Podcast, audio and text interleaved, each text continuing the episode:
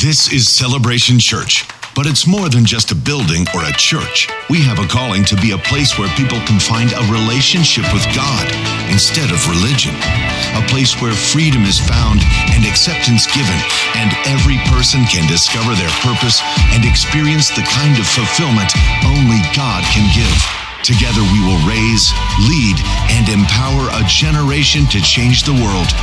Here, Jesus is famous, and all the glory goes to God. This is celebration. This is our family. Welcome home.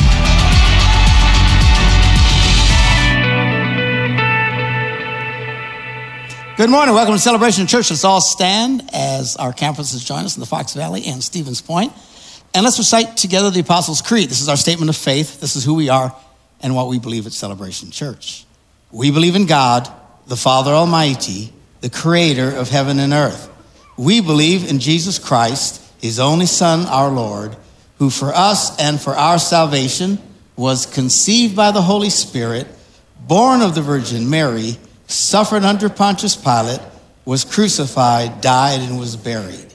He descended to the dead, and on the third day he rose again. He ascended into heaven and is seated at the right hand of the Father. He will come again to judge the living and the dead, and his kingdom will have no end. We believe in the Holy Spirit, the holy Christian church, the fellowship of believers, the forgiveness of sins, the resurrection of the body, and the life everlasting. Amen. You may be seated. Good to have you with us this morning. Again, good morning to our Fox Valley campus and Stevens Point campus. And all of those of you who are still watching us at home online and people who watch us all over the world on the internet. Good to have you with us. Uh, we're going to pause just briefly to take our offering, which has been done virtually since all this pandemic stuff has been going on. Most of you have signed up online for recurrent giving.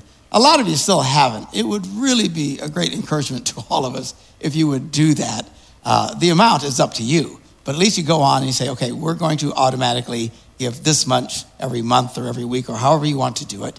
Uh, you can sign up for that uh, on our uh, app uh, for, on your phone or at our website, celebrationchurch.tv, and, uh, and help in that way. The rest of you who refuse to do that can put money in the offering buckets on the way out from our campuses, or you can give online.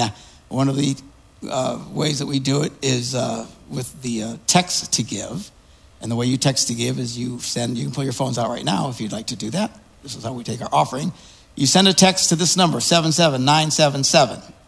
Okay, and then in the message part, you put CCWI and the amount. You have to do it exactly that way. I keep having conversations with people. Some on the front row, I won't mention any names, but her initials are Anna. Last week, Why didn't put that. I think you need it. You have to do it exactly that way, or it won't. Computers don't care what you meant. You know? It's like you talk to your husband, your wife, you don't say, well, you know what I meant, all right? Computers don't care.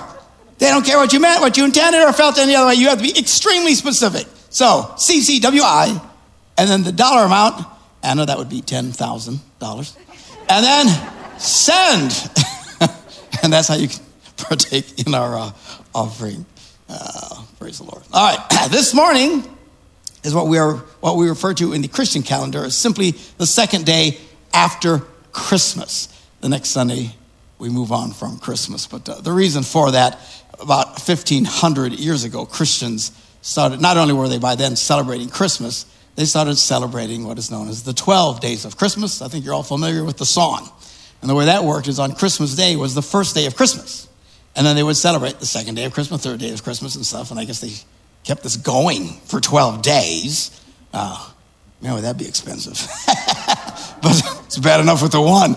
But uh, they would do this, and then, uh, and then the church would continue celebrating Christmas for the two Sundays after Christmas that are incorporated in that 12 days. Most Christians today do not celebrate the 12 days of Christmas, but the liturgical calendar still gives a nod to that. So we're going to wrap this up this morning. We're going to look at the wise men, which we haven't really discussed in great detail yet. This is recorded in Matthew, the second chapter, starting verse 1. After Jesus was born in Bethlehem in Judea, During the time of King Herod, Magi from the east came to Jerusalem and asked, Where is the one who has been born king of the Jews? We saw his star when it rose and have come to worship him. Now, the context here, a lot of people, they don't really know who these guys were. We know they're from the east. There were some called them wise men, some called them astronomers, although it's doubtful if they were astronomers in the sense that we think of astronomers and say, well, they were stargazers. Maybe, maybe not. Uh, and I'll explain that in a minute. Because the star they're following, I don't think, was like a star that we consider a star today. You have to remember, this is, uh, you know, 2,000 years ago.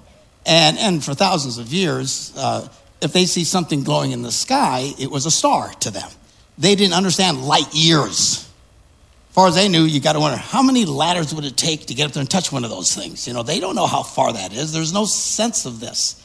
So they see something bright in the sky and they call it a star. This particular star that they're following is really specific, which I'll show you in just a minute. And which will prove to you it was not a star in the sense that we think of it. Uh, I saw a thing back on December 21st when some planets were lining up, were extra bright, and they said, ah, this is what we believe it was probably the Christmas. I love it when scientists try to explain our faith to us. Who knows what they come up with, but we don't really need your help. Thank you very much. But uh, it wasn't planets aligning, and so this little glowing bug is extremely specific. I don't know what it was, an angel, who knows? You'll see in just a minute how specific this thing is. Anyway, they see this. And they come into town just assuming everybody knows what's going on. They come in and says, uh, where's the one who's been born, born king of the Jews? We saw a star. They all know it, but none of them know it. They're not paying attention. How could they know this was going on? Well, to understand this, you have to back up a little bit and go back to the time of Daniel. We all remember Daniel in the lion's den, that whole deal. Um, give you some context. This is all really fascinating, so stick with me here. If the parts go flying quick, study on your own, you'll figure it out. But uh, what happens is the children of Israel, the, the, the nation of Israel, has been acting horribly for centuries. And God keeps sending them prophets, warning them if you don't stop it, and I'm, I mean, they are offering their children to be burned alive in fires to demigods and stuff like that. These weren't people who just had an anger issue. All right, they are really bad. Okay, they are doing horrible things, and God said, "You got to stop it." And He says, "If you don't stop it, I'm going to bring a hammer and and and really smash this place." And as most people, they don't listen. So it goes on for centuries, and finally, God has had it up to here and he sends uh, armies in to crush all of Israel. Everything is destroyed. The majority of people actually are killed. It's horrifying when you read the account. But then there is what is called a remnant of people that are taken off into captivity. This is the Babylonian Empire. What they would do is they go and conquered everything. And what they do is they come into a place and they would pick what they thought were the cream of the crop of the different people that they would capture. And they would bring them in and try and incorporate them, give them Babylonian names and, and, and all this different thing, and get them involved in their culture and language and everything to help build this kingdom made up of all these uh, peoples all over the face of the earth at that time. These were the Babylonians, and this is what happens to Israel, and they get swept away in this Babylonian captivity. And among this group of highly, they look for the most talented, best looking, healthiest, intelligent people they could find, and they would keep them, take them into Babylon. And among them was Daniel. And he was highly intelligent. He was in this cream of the crop people. And, and they did this with everybody, right? It didn't matter what nation you came in, and they basically make Babylonians out of you. And they did this to Daniel and all these uh, people who had been taken captive into Babylon. All right, so um, this is where we read about Shadrach, Meshach, and Abednego, okay? The, the fiery furnace that wasn't their actual Jewish names. They give their names, I can't remember what it is. But uh, Shadrach, Meshach, and Abednego were the names that they gave them because they want them to become Babylonians in the Babylonian language and customs and stuff like that. And it got, among them again now is Daniel. I forget what his Babylonian name. They called him something not really relevant to our, our discussion this morning. But uh, so these are highly, I mean, they're placed in really high places. They're super educated. They're very talented. In fact, Daniel was so talented and insightful, people were jealous of him. No shock there, right? We still have this nonsense in junior high school, for heaven's sakes. You know, someone who's cooler than everybody else. Ah, nobody likes them because they're so ultra cool. Well, adults even have this stupidity, and they had this thousands of years ago. Uh, Daniel is part of this really successful group. They're jealous, so they frame Daniel, okay, and get him in trouble with the king, and then the king takes him and throws him into a lion's den. Are you following me? This is Daniel in the lion's den. They throw him into the lion's den, but the lions don't eat them. And the king is so, eat him, and, and the king is so amazed, they pull him back out and, and they make everything right. And then they took the guys who framed him and threw them into the lion's den. And this time the kiddies were very hungry. And, and they ate these people who tried to do this to him. So, anyway, so this is Daniel. Now, Daniel is like a super prophet to a level of degree that is quite stunning, even to this day. His prophecies were, and most people don't even remember them. All they remember is the three guys thrown in the fiery furnace and, and, and, the, and the lion's den. But Daniel was a prophet, and he prophesied at a level of detail that is mind boggling. Now, a lot of these prophets, they would prophesy specifically about Israel or about a group of people and stuff, and you read it and it doesn't even ring true or, or, or clearer because you don't even know what they're talking about, all these different nations. But Daniel, when he prophesies, is extremely specific about world powers that would come to place. So at the height of, oh, no way. they gave me a new microphone today. it won't do it. And I was doing it. I must have a crackle gene in me. I don't know what that is. Nobody can find it. Anyway, so Daniel prophesies, this is the height of the Babylonian Empire. Nobody knows what's coming next, but Daniel sees it. And he says, the next ones are going to come to power are the Medes. And then the ones after them, they're going to be the Greek. And the ones after them are going to be the Romans. And sure enough, you had the Medes and Persians, you had the uh, Greek Empire, and the Roman Empire. It is so specific that skeptics today don't believe it was written when it was written. They think, no, what really happened is after all the stuff had happened, somebody went back and put that stuff in there so that, and it's in the Bible today, but it's because they can't believe it. Because if they believe it, then they need to believe, and they don't want to believe, so they, you know, look, you could have a supernatural encounter this morning, and an angel could appear to you and tell you specifically who's going to be the winner of the game this afternoon, which, of course, is the Packers. And, uh, uh, and tell you exactly what the score is going to be at every quarter and who's going to make the final winning points and everything. And you to write this all down, and it could happen exactly, and someone will come along and explain why that was impossible. And, it, you know, it doesn't matter. You know, if you had a vision, it was pizza last night, you know, or who knows, whatever. They come up with it. So there's always skeptics that always try to explain these things away. So people, modern day people who read Daniel's, well, oh, there's no way he could have known that. They think someone wrote it, but that's not what happened. It was written at the time and sure enough, this all happens. Now remember, Daniel is not, you know, some Puerto Rican pastor from Green Bay. Daniel is a yo mama, high level person in the Babylonian Empire. He is a major, major player. And he's writing these things and he writes all these scrolls. Of course, in Babylon is in the east. And undoubtedly, for centuries, these people who studied these scrolls, wise men, magi, whatever, were undoubtedly studying Daniel. And were probably amazed as they were coming along. And sure enough, the Medes and Persians did come to power. And sure enough, the Greeks did come to power. And at that time, the Romans now were ruling the world. They were reading this stuff, said, This guy, this is amazing. But then he has some other prophecies that are stunning, again, in detail. That Daniel actually was visited by an angel. Guess what his name was? Gabriel. Does that sound familiar? Because Gabriel's the one who shows up to John the Baptist's parents, and to the Virgin Mary. Well, that wasn't the first time we read about Gabriel. We read about Gabriel back in Daniel.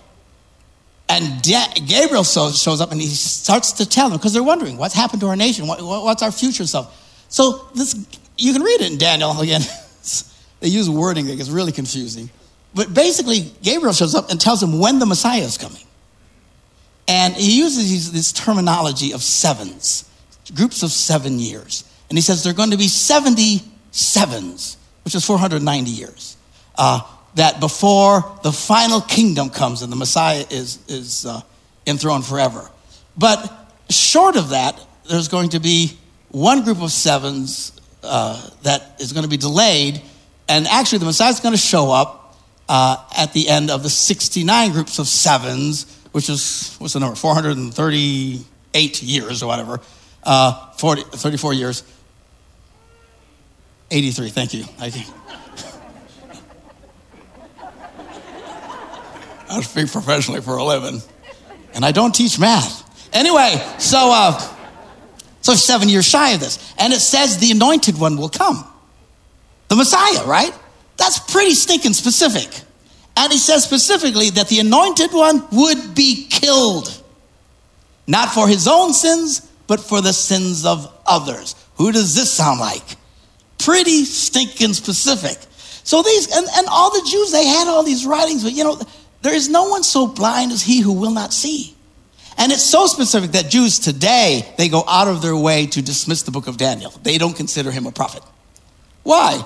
Because if they acknowledge he's a prophet, they're in a bad place. Because the math says Jesus showed up about 2,000 years ago. They didn't accept him as a Messiah, so uh, they, explain it all away. But Daniel is extremely specific. So these guys from the East are reading all these scrolls and they're doing the math. They are, unlike myself, highly intelligent human beings who can do math. And they look at it and they say, well, this, this Messiah, this king of, of Israel must be coming now. And then they see this glowing thing in the sky. That's why when they show up, they say, Hey guys, we're here. Where's the one who's born king of the Jews? And they're shocked that no one has a clue because they've been following this stuff for 400 and what was the number? 83 years. and they, know exactly. That's why they come in. Where, where's the one born? You know, Daniel knew about all this stuff. He knew about the Medes and Persians, the Greeks, the Romans. He says this guy's going, come to town. We saw his star. When we saw this glowing thing, that's got to be the sign of the Messiah. Are you following me, class? Yes. yes. Just don't follow my math. Okay, so they come to town and he asks, he asks all this stuff. So now, when King Herod, we'll pick it up, verse 3 now. When King Herod heard this, he was disturbed, and all of Israel with him. So the whole city knows these guys come. I don't think it was just three wise men and a couple of camels. I think it was a caravan of guys loaded to the gills with cash and value that they came to worship this king. That's what these people did when they went to kingdoms. It was not, when these wise men showed up, and I've already told you several times this Christmas, when they left, this family is set. All right? Frankincense, myrrh was very valuable, and gold for sure. It was extremely valuable. It wasn't a gold Rolex. This is like yo mama chunks of gold. They were set for life. This family was taken care of. God's provision for this family that is taking care of Jesus. So anyway, they come in and it's a big deal, and they're asking, Where, where's, where's, where's the king? And they're all hearing this, and it's freaking them out. And it's really freaking out Herod, because nobody was more paranoid in those days than the king, because these kings were routinely overthrown, oftentimes by members of their own family. They would be stabbed, killed, poisoned. I mean, they got really creative in the way they'd knock the guy off, and the next guy would take power, and then someone would knock him off, and this is, you know, here we vote, then they killed you. All right? So this is how the power changed. So he hears it about this king, he's freaked out. All of Jerusalem's freaked out because he's talking about, about this Messiah. And then he called together all the chief priests and teachers of the law and asked them where the Messiah was to be born. And they went, I don't know what you're talking about. I, I have no idea what. No, they knew exactly. They were totally aware of it. Oh, in Bethlehem of Judea, they replied, for that is what the prophet has written. But you, Bethlehem, in the land of Judah, are by no means the least of the rulers of Judah, for out of you will come a ruler who will shepherd my people Israel. They knew exactly where he was coming from. They had to have known the time frame, and they didn't care. They were too busy to be bothered with the whole situation. This is horrifying to me. You mean after all these centuries of waiting for this promised Messiah, you guys know the time frame, you know where it's coming. These guys show up saying they were following this glowing thing, whatever. Uh, let's go see him, and, and, nobody bothers to go see him. They knew. They knew it. Uh, and, and, you know, this is a danger to us. You can get so busy being busy that you forget to be kind to people.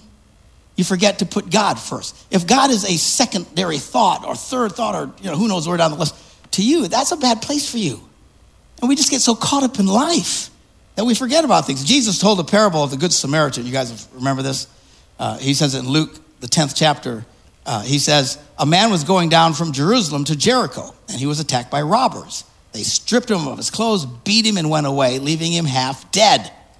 A priest, this is a priest, comes, uh, happened to be going down the same road, and when he saw the man, he just, he, he passed. Uh, you know, I'd love to help, but uh, church is starting in five minutes, and I got to get over here. And next one. Where am I? 32. So, two, a Levite very religious man, comes to the same place, same deal.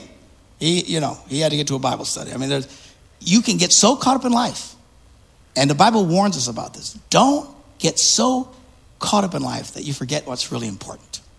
And we're all guilty of this at some point. Sometimes with our families, you know. You know, I do a lot of work for the military, and you know, I've done stuff for uh, uh, special forces groups, and I've done stuff for you know police or firemen and stuff. These are what we call the heroes of our day, right? These, they sacrifice everything. But it's amazing how they forget to take, bring it home. High rates of divorce. I, I was just talking to one a week and a half ago. Guys, sacrifice does all this thing. If, if, if some stranger's on fire, you'll risk your life to go in there, but he won't spend time with his own kids. Wife wasn't happy about it.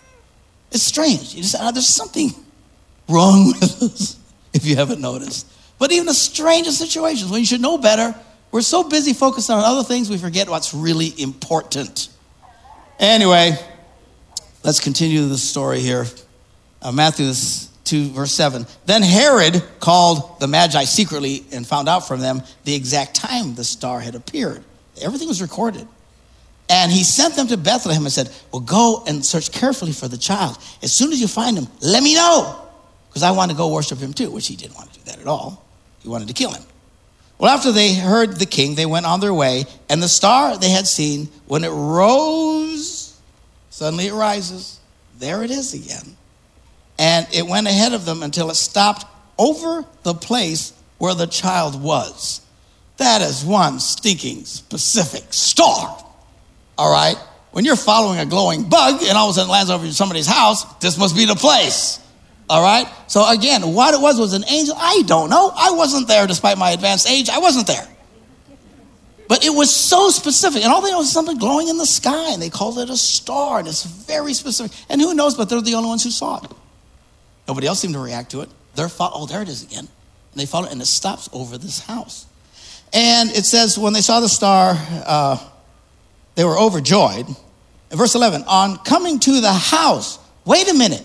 Wasn't it a manger? Weren't they in a manger? Yes, Jesus was born in a manger, but the wise men don't show up for a year to two years later, however long it took to start following the glowing thing all the way from the east to come to Israel. By now, they've worked out the situation. Nobody wants to stay in a barn. It was a pressured situation because of the birth, and they finally had a house by this time. They come to the house, they saw the child with his mother Mary, they bowed down, worshiped him, they opened up their treasures and presented him with gifts of gold, frankincense, and myrrh, all this jack. And having been warned in a dream not to go back to Herod, they returned to their country by another route. When they had gone, an angel of the Lord appeared to Joseph in a dream and said, Hey, get up, take the child and his mother and escape to Egypt. Stay there until I tell you, for Herod is going to search for the child to kill him. So he got up took the child and his mother during the night and left for Egypt, where, the, where he stayed until the death of Herod. And so was fulfilled what the Lord had said through the prophet Out of Egypt I called my son. By the way, this same thing skeptics have today. There are so many specific prophecies that Jesus fulfilled, they don't believe any of it. They think what happened is after Jesus died, a bunch of guys who wrote the Gospels, quite the conspiracy that they all got organized that much without Facebook, and went and added all these events later. Well, yeah, then they went to Egypt and, and then he went to Nazareth. He went, all, all to fulfill these, they're not mad, they have to catch a flight. or she's really, really mad. It's a, it's a 50 50 shot at this point. That's my wife, if you're curious what, what that's about. Uh, he's, bye, Tayton. Off they go. Uh, what am I talking about? Nobody even knows what I'm talking about. I, oh, so uh, there's so many prophecies they think they added them later because if that really happened, it would be virtually impossible for him not to be the Messiah, right?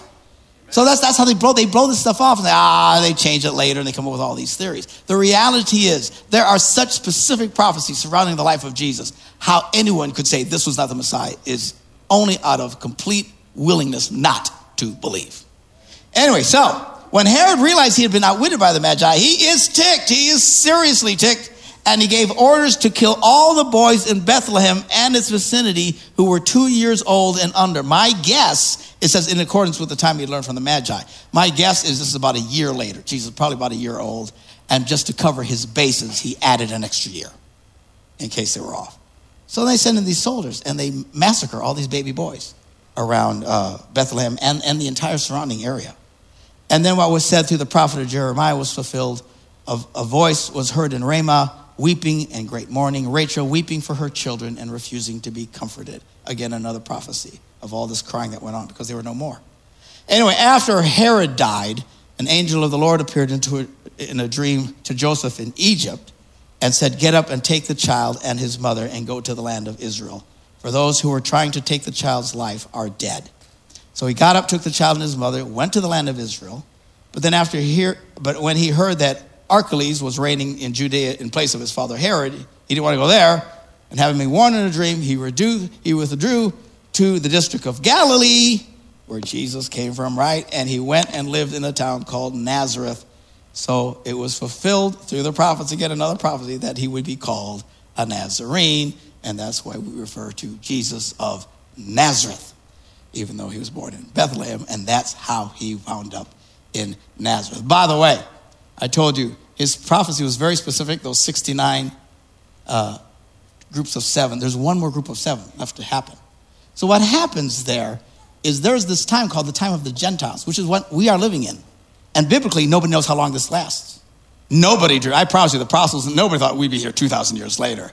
It might go another 2,000. I have no idea. But at some point, this will come to an end, and then you read the last book of the Bible that talks about the final tribulation, which lasts for guess how long? Seven years. The final seven will come, and that's when all this ends. Because all that prophecy is about when the end. Again, he said, but when you get to 69, the anointed one will be killed for the sins of others, the time of the Gentiles will set, and then the final seven would come.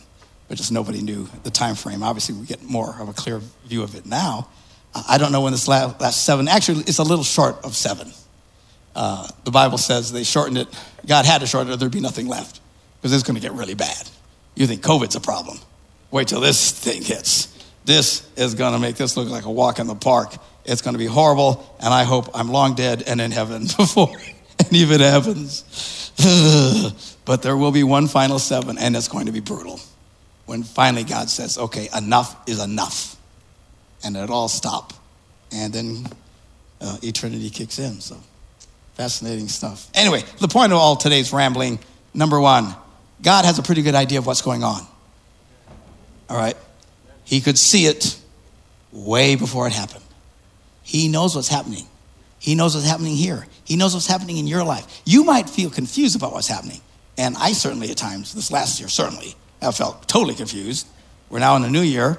I'm still a little confused. I'm not sure why, where all this is going. But God has it under control. He knows. You know, it wasn't like the day after the election, he went, Oh, myself. I never thought he'd win. You know, it's, it's, he knows all this stuff. Everything is figured out ahead of time. God has control. Number two, don't get so busy with your life. And we all got to deal with our lives, right? We got to pay bills and deal with kids and not strangle your husband and all this stuff. But don't get, amen, she says. But pray for her. Well, but uh, um, all of this, God, no, as busy as we get, don't get so busy that you forget about what's really important. Your friends, your family, and most importantly, God should come first in your life. Amen. And anyway, at some point, this all comes to an end. Uh, as the prophet prophesied, he would be killed for not his own sins, but for the sins of others. And that's what we celebrate when we take communion, which is what we're going to do right now. Jesus, on the night before he died, uh, sat with his disciples, had his last supper. And at some point, he took the bread, gave it to them, and said, This is my body, which is broken for you. Uh, and then he passed the wine, and he said, This is my blood, which is shed for you for the forgiveness of sins. What we celebrate, what we've been singing about this morning, why we're even in here, is all about this glorious event when the Son of God, God Himself, offered Himself as a sacrifice for our sins. And through that, we can have forgiveness of sins. And that's what we celebrate when we take communion. Now, the scriptures tell us before we take communion, we should reflect on, on where we're at with God. So I want everybody to bow their heads as I pray. I want to pray just a general prayer of forgiveness over all of us. Uh, and if, if you've been struggling in areas, you know, now's a good time to maybe talk it through with God. Uh, and let's pray. Let me pray for all of you. Father, before we partake of the bread and the cup this morning, and in obedience to the scriptures, we pause to examine ourselves. If we've sinned against you in any way, thought, word, or deed, something we've done, something that we should have done and didn't do, if we haven't loved you with our whole heart, if we haven't loved others as ourselves, whatever our situation, Lord, we ask you to forgive us. Make it right, we pray, for the sake of your beloved Son, Jesus, who gave himself as a sacrifice for our sins. Have mercy on us and forgive us of our sins. And as your heads are bowed and we're an attitude of prayer, maybe for you this morning, you think, you know, I've, I've never really asked Jesus in my life. Why don't you do that right now? Just ask Jesus to come into your life and ask him to forgive you of all your sins. Well, there's a lot. Well, it's not more than he can handle. He gave the ultimate sacrifice. And ask him and, and, and come ask him to come into your heart, into your life, and you can start your walk of faith with him it is quite transforming and very powerful and brings many, many blessings.